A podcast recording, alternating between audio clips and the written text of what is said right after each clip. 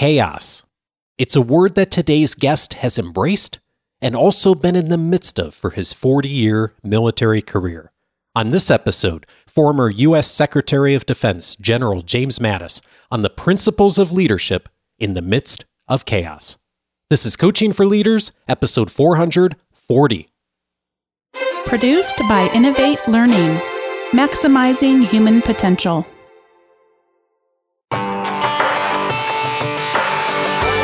Greetings to you from Orange County, California. This is Coaching for Leaders, and I'm your host, Dave Stachowiak. Leaders aren't born, they're made.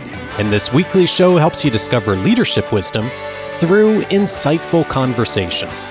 How do you handle the toughest situations? Any leader doing work worth doing ultimately finds themselves navigating challenging waters. Today's guest is no stranger to challenges or to chaos. I'm glad to welcome to the show Jim Mattis. He served more than four decades as an infantry officer in the United States Marines, rising to the rank of four star general. In 2017, he was nearly unanimously confirmed as the 26th Secretary of Defense of the United States, a position he held for almost two years. Today, he is a distinguished fellow at the Hoover Institution at Stanford University and the author of the new book with Bing West, Call Sign Chaos Learning to Lead. Mr. Secretary, welcome to Coaching for Leaders. Well, thanks, Dave. It's good to be on your program. I've listened to you before, got a lot out of it. Well, the honor is mine, sir, to get to talk to you. And I was thinking about just some of the things that have happened in the recent events. And you were at the Al Smith dinner not too long ago giving a speech. And you said that your parents would have been surprised to see you headlining an event with so many clergy in attendance. What would have surprised your parents? Well, I think I enjoyed a little bit of a Huck Finn kind of growing up, always out in the desert around where I grew up, out hunting, fishing, hiking with the Boy Scouts in the Cascade Mountains. I wasn't the kind of person to be in what would be considered intellectual circles.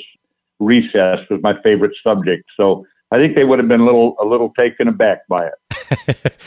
There's so much we could discuss about your career, and I'm wondering if maybe we could zero in on a few of the leadership lessons of a few key moments that I think capture a lot of what I suspect you want future leaders to be able to discover from your career and your journey. And I'm wondering if we could start by going all the way back to 1990. You are in the Saudi Arabian desert preparing for an invasion that would become the first Gulf War. You employed a technique that you refer to in the book as focused telescopes. What's a focused telescope? Well, the challenge I faced was information flow. All leaders probably have somewhere in their organization every bit of information they need that's necessary to make decisions. It's not complete, but it's sufficient. So, how do you actually open up the pipes of information flow to make sure you're getting that information in time to inform your decisions? Now, of course, you have what are called subordinates, junior officers underneath you. I was a lieutenant colonel in an assault battalion that was to open the path through the minefields. But when they're under fire, it's rather riveting. It does not incite you to want to pick up the phone and call your boss just to let him know what's going on.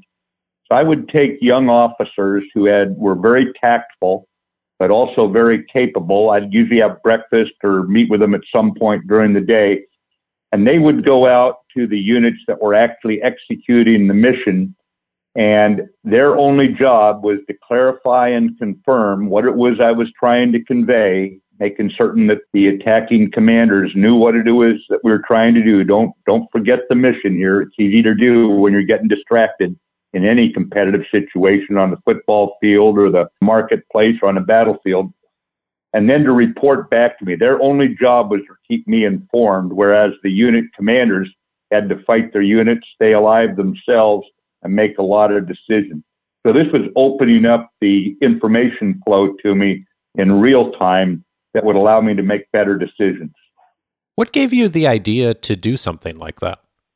Well, in the Marines, everybody who joins the Marines, you've got a certain number of books you have to read. And then every time you get promoted, basically they hand you a new reading list. I mean, when you make sergeant, you get a new reading list. When you make Major, you get a new reading list. Generals, they say, congratulations, you'll never eat poorly again. Here's your next reading list. So those readings, I found that other officers had employed this from officers in European wars to those in the jungles. So I got it from the reading. And it's interesting that you employed this throughout your career and even heading up Central Command as a four star general, you were also still finding ways to do this, of finding trusted confidants who would then be willing to eh, tell you the things you weren't necessarily hearing through the normal chains of command. Yeah, I mean, trust is the coin of the realm for any leader. Once your team knows that you care about them, then they'll care how much you know. And that means the trust is starting to build. And that means people are going to start responding, knowing that they're respected, knowing that they're heard, but knowing too they have a leader who can make decisions based on the best information. It's really critical that you have that sort of input from people and also from those who at times are a pain in the neck. We call them mavericks in the military.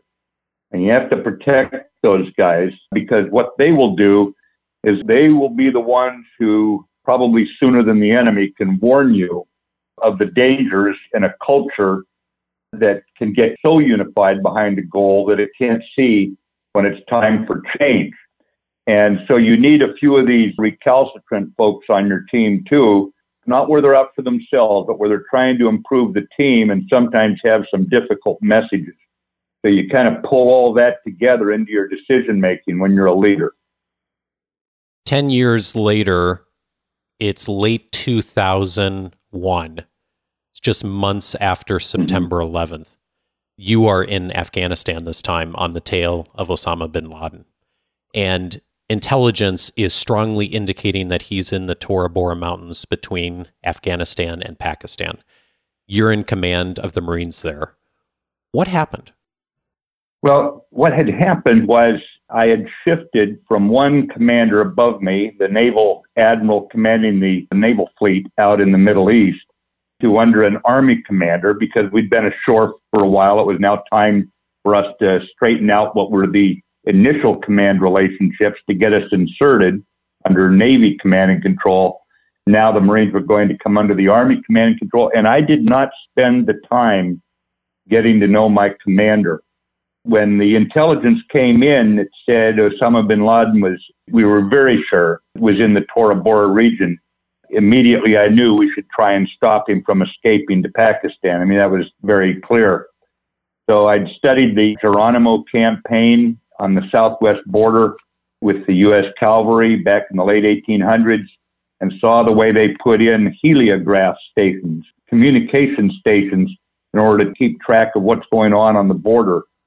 So I determined we used computers this time where we would put outposts to block the escape routes out of Tora Bora into Pakistan.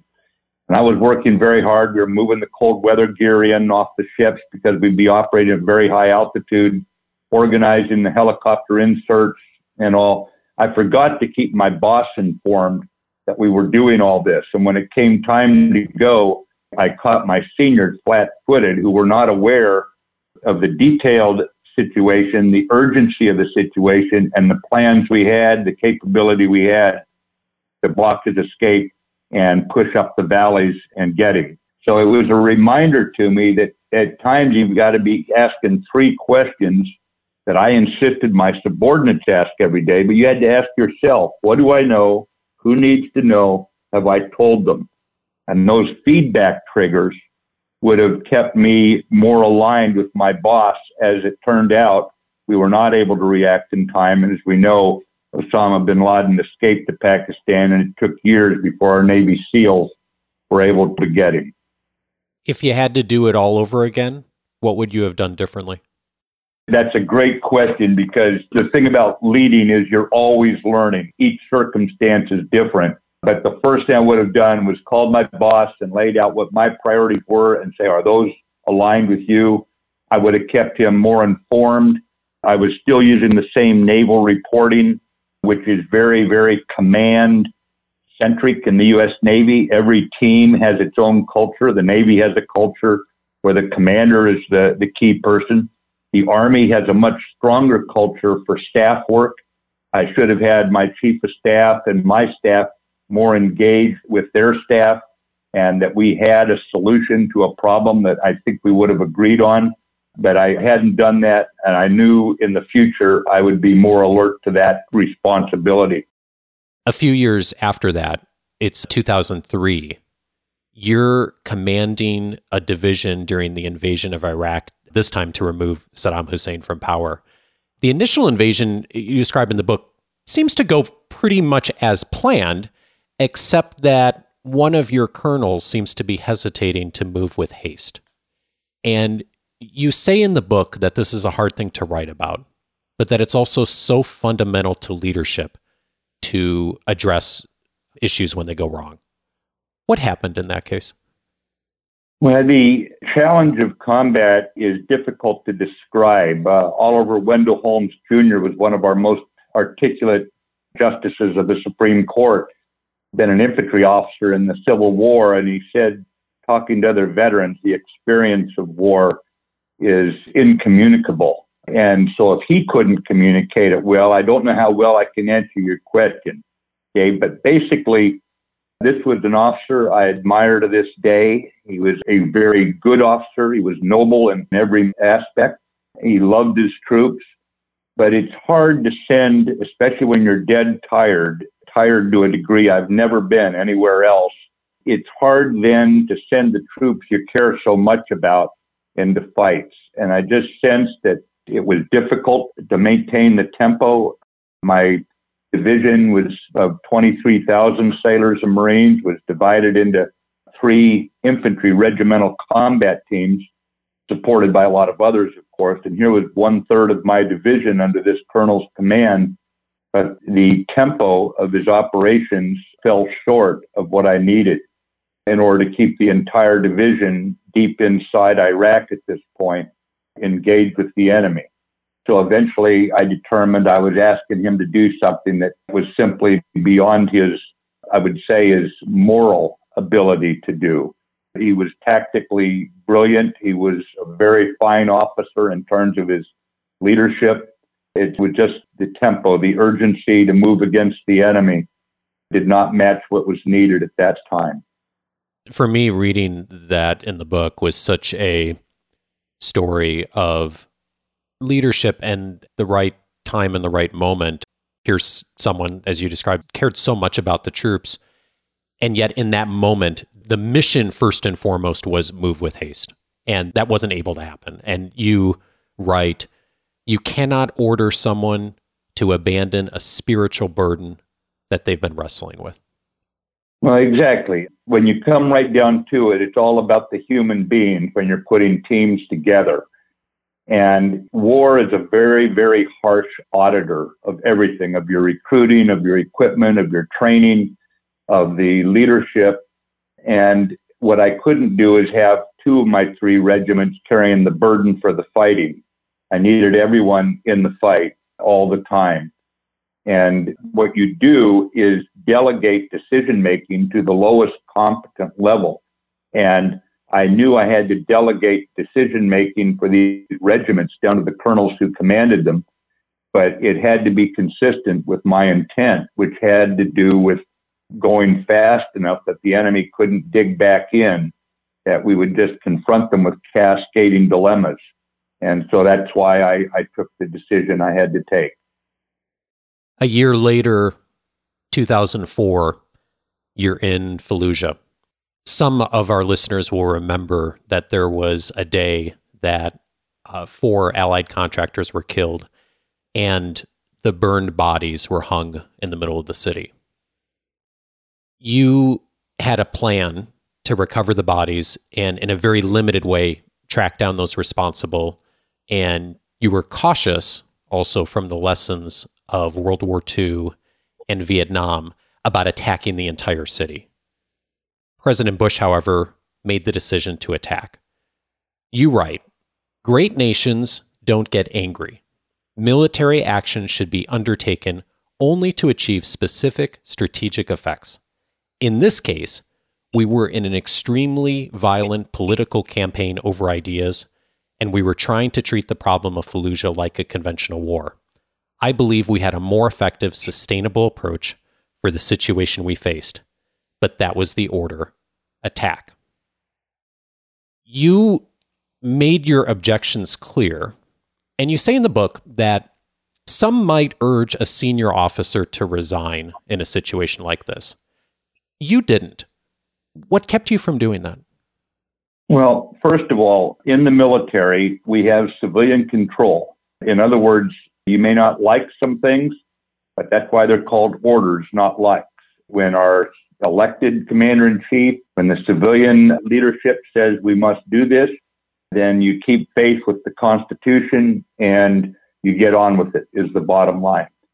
I think that what happened here was understandable, but having read about combat and built up areas, knowing this was a city that we would have to evacuate over 300,000 innocent people out of in order to go after the significant number of terrorists who had taken over the city. I'd read enough history, and, and history is just a, a warning system. If you study it, it won't give you all the answers, but it'll warn you what you'd better ask about. And in this case, my idea was let us work with the other tribes in town who were repulsed by this terrorist activity. We had spies in the city. We could use them to hunt down those who had done this heinous act, but there was not a need to go into the city knowing the brutality of urban fighting. And eventually we were ordered in, and against my wishes, once the attack had started, we were stopped deep inside the city, our lads in house to house fighting. And this goes back to a point about coaching. I could generally command the, in this case, 23,000 troops probably in about 15 minutes a day, write an order, you know, request certain support from others, that sort of thing. But all the rest of my time was spent coaching. So I would be down there coaching with these troops about why we were doing it, what we were trying to do, that sort of thing and closing the gap between a remote two star general and the youngest sailors and Marines, the 18 year olds who were going into the city and fighting it out. This is what you do to put subordinate success as a top priority. Whether or not you agree with the order is different. I could have quit and resigned, certainly, but the lance corporals, 19 years old, they couldn't have quit, and I wasn't going to leave them on the battlefield you did send a strong statement back up the chain of command. And the statement was, don't stop us once we go in, right? That, that's exactly what I said. Sadly, Fallujah sets off a powder keg, one that you and other military leaders had anticipated from, from some of the history. As you mentioned, you continue to invade, and you get to the point where you're probably days away from capturing the city and then the order comes to do exactly what you requested that they didn't do, which is to stop the attack. Reading this in the book, it's really a, an incredible moment. Here you are in this invasion that you didn't want to be in in the first place, making the request to, if you're going to send us in, please don't stop us once you do. And then you're days away from getting to a very key objective. And then you're asked to stop. Anybody who's ever disagreed strongly with the direction from their boss or organization, perhaps know something of what you felt that day. What's in the book is what happened next militarily. What's not as much in the book is what happened in your head. I mean, what did you do to deal with the anger? Right. It's it's a great question because we learn most about ourselves when we have to deal with something that's probably the most difficult and especially as coaches, as leaders, that's when you really find out what you're made of. In this case, I've always believed in being very honest with subordinates. Don't patronize them. Don't tell the juniors everything's fine. And we had been very open with the troops about what their mission was. We adopted the physician's oath of first do no harm, try not to injure any innocent people who were left in the city. We got most of them out, but there were still some we had over 300,000 out, but there were still several thousand in the city. And the troops knew what we were trying to do because I'd been very open and honest with them. So when the order came to halt in place, to negotiate, and eventually to pull back and surrender the ground that we had won. And in many cases, in, in almost all cases, we'd lost troops seizing that ground. It was hard on the troops, but because we worked hard on keeping the trust of them, they didn't lose their spirit. For example, one young man had a camera put in his face and he was told, Boy, you must feel terrible. You're ordered to pull back after all this fighting. He was just a dirty, filthy, dirty, blonde haired young man with his machine gun over his shoulder. And he's obviously from down south from his accent. He just looked at the camera and said, Doesn't matter. We'll just hunt him down somewhere else and get him. But, you know, that just shows that somehow the spirits of the troops held through this very, very testing time. And I think that's that's when you you look at all the things that you've been doing, and that's when the auditor of war tells you if you're passing as a leader or not. It wasn't me as a leader; it was those junior NCOs and junior officers who kept that young man's faith that we were not just being foolish. Yes, it was a tough decision, and in the information age, sometimes our political leaders are put under enormous pressure in this case, it probably was false pressure because the enemy did a very good propaganda campaign saying that we were a bunch of cowboys just going in, killing everyone. Actually, it was the terrorists who were acting that way, not the Marines. But they won in the information space, but they did not beat the spirit of the Marines. And in the Marines, we consider the troops' spirits, their attitude as a weapon system. There's nothing that is more important, not even the weapon they carry is more important than their attitude going into the fight. And so for them not to go cynical, not to identify with victimhood, but to say, for like the young machine gunner said, doesn't matter, we'll just hunt them down somewhere else. That was really a statement about why you don't quit when you're in a senior position. You keep faith with your troops and you do your best for them. Part of what I hear you saying there is you spent so much time as a leader and as a commander doing the coaching, building the relationships. And then when a very tough situation happened, in a way, they were there then to support you and keep your spirits up. And and you say this throughout the book that you take so much energy and pride and motivation yourself from the culture of the troops. And so they're giving to you in the way that you've given to them. Yeah, you know, George Washington had a coaching style of leadership that's always served me well. And it's very methodical. It almost sounds boring. It's listen and learn, help, and then lead. In other words, you show respect. You listen to your troops. You learn from them. They have a lot to teach you if your mind is open to them. And then you figure ways to help them. And they come up with, well, this is the problem they have. They don't have enough ammo, or they they need more air support or whatever. And as a young officer, you learn this. And as you listen and learn and help, that makes you the leader. You're made an officer by an act of Congress, the U.S. military, but your troops are the ones who determine are you a leader or not. They decide that. And any officer is assigned his position as a leader because he can't do the job on his own. He needs the team to do the job. And I think that making sure that you have that listening and learning going on. And the troops know that if they were in your position, they'd be doing the same thing. And if that level of trust is there, then they won't waste time going cynical or, or throwing their hands up in the air and say it's all for naught. You strengthen the bonds, basically, and you just keep working with them as if they're co equal to you in terms of wanting to carry out the mission. Having studied your work listening to some of your speeches, other interviews you've done, and reading this book, I come away with two big reactions. One is the reaction of gratitude for you and your work. It wasn't the reaction I expected to come away with, and yet I find myself with that gratitude and awe of what you've done.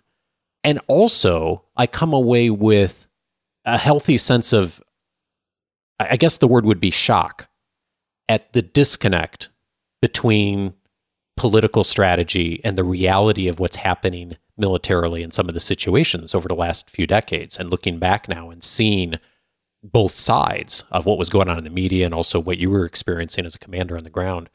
And I'm struck by the message in the book of the importance of learning and the importance of teaching future leaders about strategy. You have, I think, close to 7,000 books in your personal library in your home.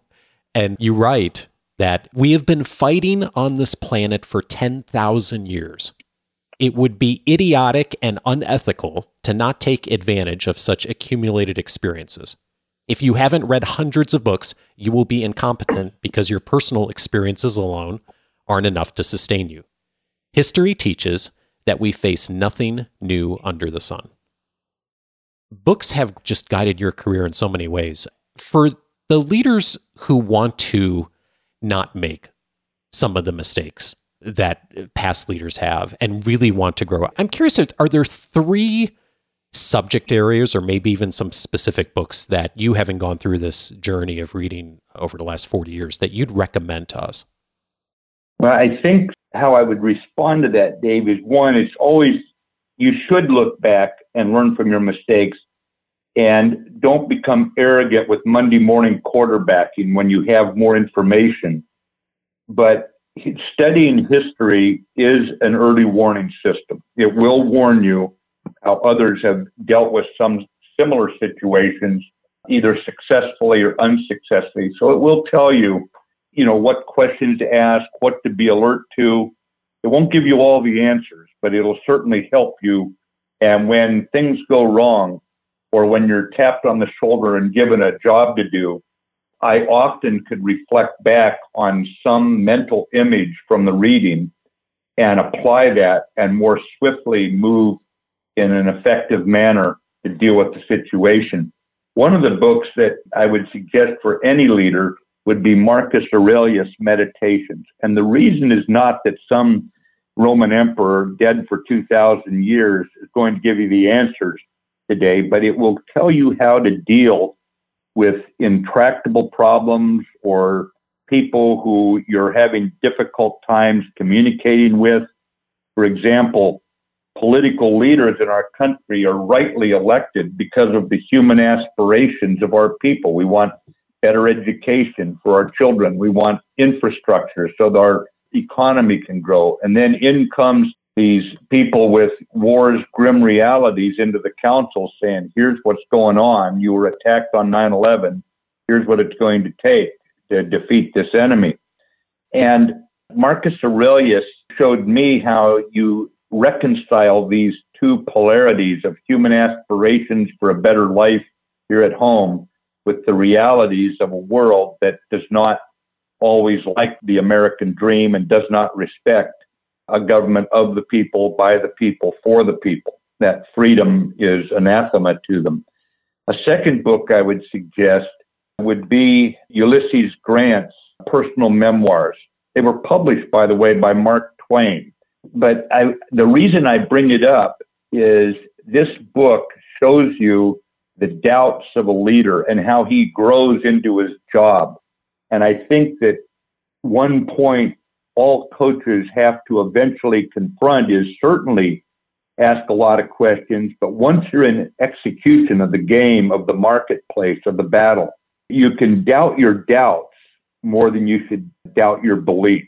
In other words, in Ulysses Grant, you see a man who overcomes the doubts about his own capabilities, his own knowledge and this sort of thing. And it goes right into his presidency, by the way. It's not just about military leadership, it's how he executes his time as president, keeping us out of other wars and, and trying to make certain that racial discrimination does not take root and his challenges trying to stop that sort of thing. The other book I would recommend would probably be Mandela's book and about how he brought back together a country that had been taken apart by apartheid over many, many decades.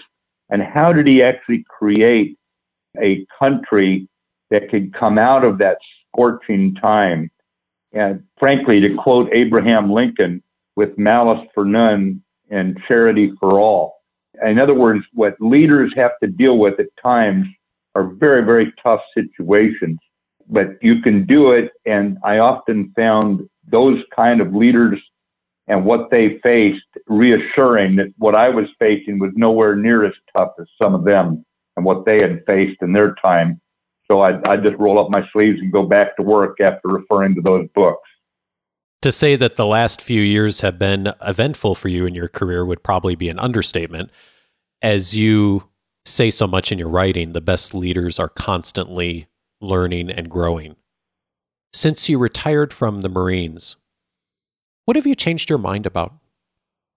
Yeah, it's, an interesting question because you can become myopic as a military leader. I was basically after 9 11, especially, I was either fighting in Afghanistan or in Iraq or getting ready to go back or just returning. You know, I, I was very much focused there. And, and after my time in the Marines, I drove across country and I would stop in small towns. I kind of took my time coming, coming back to the Pacific Northwest. And I was taken aback by the level of anger and frustration inside our own country. I'd always thought of the big threats to America were the terrorists outside, or during the Cold War, it was the Soviet Union. What's really changed for me, David, it, it's been the the anger and the frustration. I understand during elections we divide into parties and we vote for who we think is the right person, and a lot of people independent and they they switch from party to party. And you know, sometimes it's not real civil. You know, we say, "Hey, I'm smart and you're dumb," and that sort of thing. But when the election's over, it's no longer a time for division. Then we have to go back to rolling up our sleeves like we have in the past and working together to solve problems. And what's really changed for me is a sense that the bigger threat to America today is our internal division and our need for admired leaders, for coaches, for coaches who can coach the implementation of the freedoms of our Constitution and our form of government so we can coach people to understand that the person you disagree with might actually be right once in a while. You got to listen to each other. Follow George Washington's approach to leadership. Listen, learn from others. Don't just listen long enough to reject them, but listen and learn. Show respect, uh, friendliness, and then help them. Help them understand your position, maybe. Be hard on the issues, no problem but then we have to lead the country for the good of the next generation. And that, that's probably the biggest thing that changed for me, David, is this concern about how we are today dealing with one another in America, which is still the, the greatest country on earth. But we don't take time to really stop and realize that, realize how fortunate we are. Jim Mattis is the author of Call Sign Chaos Learning to Lead. Mr. Secretary, thanks for your time. Oh, thank you, David. Thanks very much.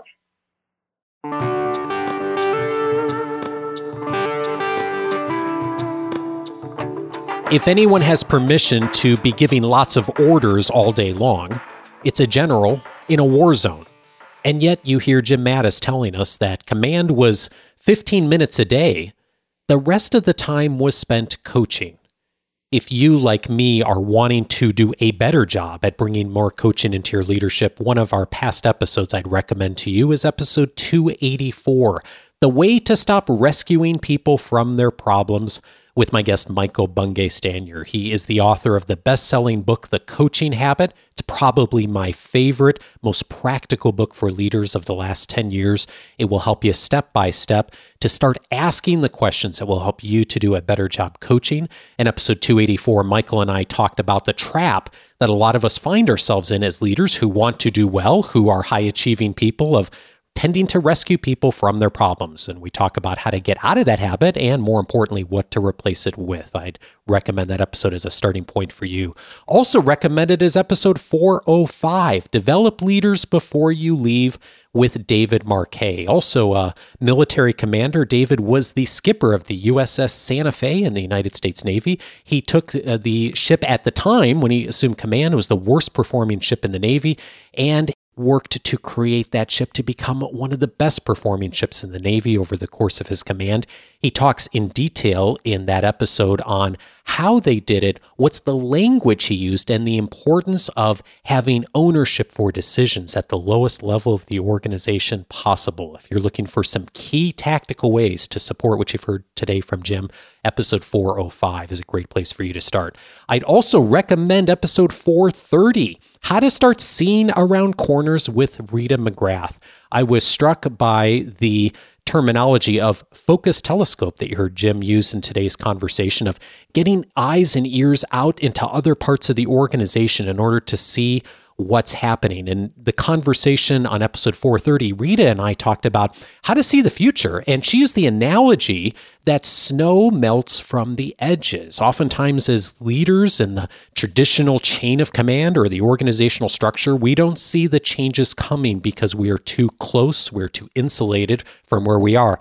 And the best leaders who want to see around corners learn to look out at the edges of the organization, at the edges of the industry.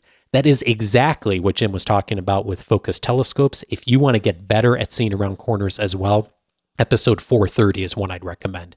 And then finally, I was struck by what Jim said at the end about where he sees the greatest threat to America today and our own politics and the divisiveness that we find here in our country today. And uh, sadly, America is not alone. We are seeing that in other parts of the world as well. And I was thinking about who do I know that is really great at bringing people together who do not agree. I've had the privilege uh, over the last almost decade to serve on the board of the Global Center for Women and Justice at Vanguard University. My dear friend Sandy Morgan is the director of that center, and she was on episode 422 talking about influence through overlapping networks. I know nobody who is as gifted as Sandy of bringing people together who have all kinds of disagreements around faith, politics, and anything else you can imagine under the sun, and getting them to agree on something that they all believe is an important goal and bringing them together in conversation and collaboration and partnership. She is absolutely brilliant at doing that. And if you too would like to get better at heeding that call of finding the places of agreement and in spite of our differences moving forward, episode 422 is a great listen for you. All of those episodes you can find on the coachingforleaders.com website. And when you set up your free membership on the website, you will get access to be able to search the entire back catalog by topic. One of the topics that this episode is going to be tagged under is coaching. We've done lots of conversations around coaching over the years.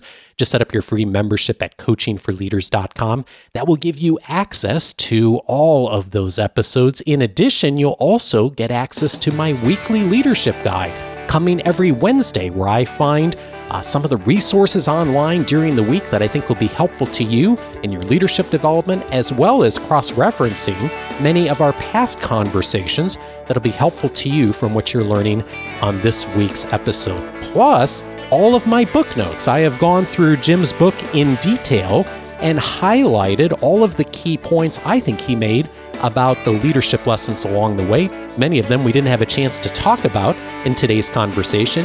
You can get full access to not only those, but all of the notes from every interview I've had over the last couple of years. All of those by going over to coachingforleaders.com and setting up your free membership. Next week, I'm glad to welcome Willie Jackson to the show. We're talking about the journey towards diversity and inclusion. See you next week and have a great Monday. Take care.